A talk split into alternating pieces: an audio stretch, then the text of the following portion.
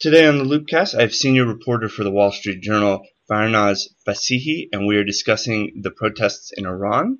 Um, as anybody who is on Twitter or social media, these these protests started on Thursday, and as with anything that's reported through Twitter, it's largely it's you know we're trying to figure out what's going on, who are the actors, and what is sort of uh, what is happening basically. So today, uh, is going to help me go through this and sort of figure out what is going on. So I want to start off with a really simple question, which is, the, you know, when did the protest start? It's by some accounts it's on Thursday, on some account last Thursday, and then other accounts say Friday. But you know, when did they start, and and what is sort of you know a general reasoning for why these protests suddenly just came out into the open? The protest started on Thursday in the northwestern city, northeastern city of Mashhad, which is a religious conservative city. They were uh, instigated by um, one of the hardline factions uh, to come out, uh, asked, called for uh, sort of the working class and laborers to come out and protest the economic policies of uh, President Hassan Rouhani. Uh, the the protests um, started small. They started very economically focused, but within uh, you know hours or 24 hours by Friday, they had spread like wildfire across Iran to small cities that have never really seen protests before. And their, the economic demand quickly shifted to uh, political um, grievances against the government uh, and, and calls for the Islamic Re- Republic's ouster. Interesting. So I want to maybe explore um, in one sort of explanation of why the protest started. It was with um, Rouhani, um, you know, the president of Iran comes out with this budget, and within mm-hmm. within this you know this budget, it apparently they were cutting religious money from away from religious Funding. and and other government institutions. Um, can you sort of you know dig into this yeah. for us? So yeah, so so Mr. Roh- you know, there's been a uh, Mr. Rouhani's come came under a lot of criticism for not delivering on on economic uh, prosperity fast enough, particularly after the nuclear deal and the lifting of sanctions. Uh, what he wanted to do was to be transparent with the public about the budget that he actually has uh, for for government financing and and the things he does. So he made public and transparent the country's budget for the first time ever. And within that budget, there were a lot of mi- millions and millions allocated to religious institutions and seminaries. And that really angered the public because they felt the, that money that should be pumped into the economy to create jobs, to create industries, was going to these religious centers uh, without any sort of accountability or transparency on on how they're spent and what happens to them. That was one of the reasons. Uh, uh, also, at parallel and at the same time, there was an announcement that a very popular retirement fund uh, w- with some of the banks that had gone bankrupt. Uh, and this is sort of teachers and uh, government employees and um, you know very working class people, middle class people had put their um, it's like a 401k had put their money and their savings into these funds, and then they went bankrupt and they lost everything. Uh, so it, I think these two forces together, in addition to the fact that there's still inflation, that the, the price of basic food items like uh, eggs, like bread, like uh, chicken, meat, uh, far exceeds the purchasing power of um, you know the working class. Uh, and it sort of fueled uh, uh, the, the, anger and the protests um, as we've seen. Interesting. So then, when we when we discuss the protests themselves and the protesters, how would you describe? I mean, I think I think in a lot of accounts on Twitter, um, they've been the protesters themselves have been described as middle class, as working class. But right. in, in your research, I mean, is this is this true? I mean, is is it a fair assessment to say that the protesters are generally of middle and working class sort of economic sort of? Yeah, oh, go ahead. It is because if we watch the demographics of uh, where these protests are erupting, which cities, which parts of the neighborhoods in bigger cities, they're happening in working class neighborhoods and and um, you know like rural smaller cities that are not very uh, prosperous. Um, and uh, the, the upper middle class sort of a lot of the um, you know wealthier people are sitting the protests out because they're very anxious about uh, instability. They're worried that Iran may go the way of Syria or Yemen or other Libya or other countries uh, in the region that had uh, the Arab Spring and had a change of regime. But the working class is extremely angry, and uh, this has been one of the weak, uh, vulnerable points uh, of, of Iran's regime. Uh, is that uh, you know when when you have the working class and the laborers come out, it's very hard to crush it because this is a, a, a population that kind of has nothing to lose. You know they're they're at a dead end and they're willing to come out and um, and, and battle the government, they also don't have the uh, perhaps the political sophistication to um, to or patience to ask for reform and to ask for uh, slow change and factions. They just they just want to see uh, they're done with it and they want to see change immediately, and, and that's why we've seen them target uh, Supreme Leader Ayatollah Ali Khamenei and we've seen them target the regime. Interesting. Now, um, you know, when we when we talk about the protests, what is the level of violence?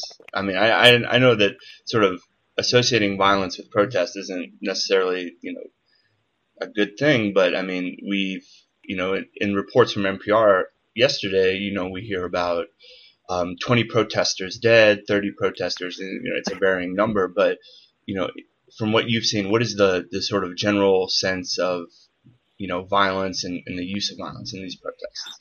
I mean, I've covered protests and uprisings in Iran for uh, for two decades, and, and have watched this one very closely. Um, uh, you know, from videos that witnesses are sending us or on social media. And uh, the way that usually it begins, the protests are peaceful. That people come out and they start um, chanting slogans and marching. Uh, and then the government deploys its security forces to crack down. And once that happens, then some of the protesters turn against the government, and then we see clashes and violence. So the the, the violence is, is always initiated uh, by the security forces. Uh, we've seen them uh, open fire into crowds. We've seen videos of, of the police, uh, anti-riot police running over people, uh, throwing tear gas and pepper gas and using water cannons. Uh, we have had reports of 21 people dead, uh, and the majority were from two small towns. Uh, and then once that started happening, the protesters uh, turned uh, against the government. They've uh, burned built government buildings. They've ransacked police stations. they've been tearing down Mr. Khamenei's posters. so it's it's it, it has taken a sort of an uprising undertone. Interesting. So what has been, uh, speaking of security forces, what has been sort of the IRGC and sort of associated elements? What has been their reaction? Because I think I read on Twitter, you know, they it was they were sort of comparing the protests as being fueled by foreigners, by outsiders, by sort of they they were going out of their way to sort of discredit the protesters. Um, the reaction uh, of, of the government uh, and the regime as a whole this time has been a little different. They've, Mr. Rouhani has tried to acknowledge uh, the economic uh, aspect of the protests and uh, uh, come out and say, look, we hear you. We know that we, you have economic issues and we have problems and we promise to fix them, but don't turn this political. and the political things are being instigated by foreigners. So there's some uh, attempt to differentiate the two and appease the sort of the poor people who are out in the streets and, and make it seem like they're being heard, while at the same time crush the political dissent. The Revolutionary Guards uh, commander said yesterday that the guards had entered um, uh, uh, the the, the um, into the security foray in three provinces to try to uh, sort of take control of security, where we saw um, larger number of people out in the streets. Uh, uh, but but what the guards also do, and they've done it in every city, they do it every time, is deploy their plainclothes militia called the Basij. uh, and these people don't wear a uniform. They don't. They're not easily identifiable. Uh, but they come in and they start beating people up and dispersing them and arresting them. Interesting.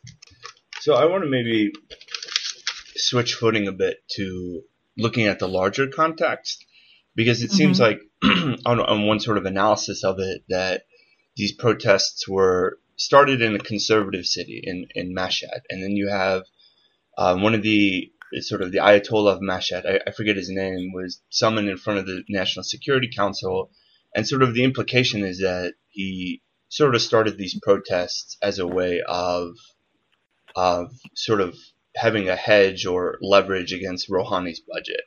And my, my question is, when when we view one one context of these protests, is it sort of an internal battle between you know political factions in Iran, or is it are these protests genuine sort of demands for economic reform, or is it sort of you know as with most human things uh, more complex than that? Uh, it's pretty complex because the demands of the protesters have a very wide range. They range from uh, economic reform and uh, you know uh, financial accountability and and cries against financial corruption all the way to uh, the ouster of Mr. Khamenei and toppling of the Islamic Republic. So there's quite a, a, a, wide range of demands and anger from the protesters. There is no doubt, uh, I think, to most people and Iran watchers, these protests are genuine.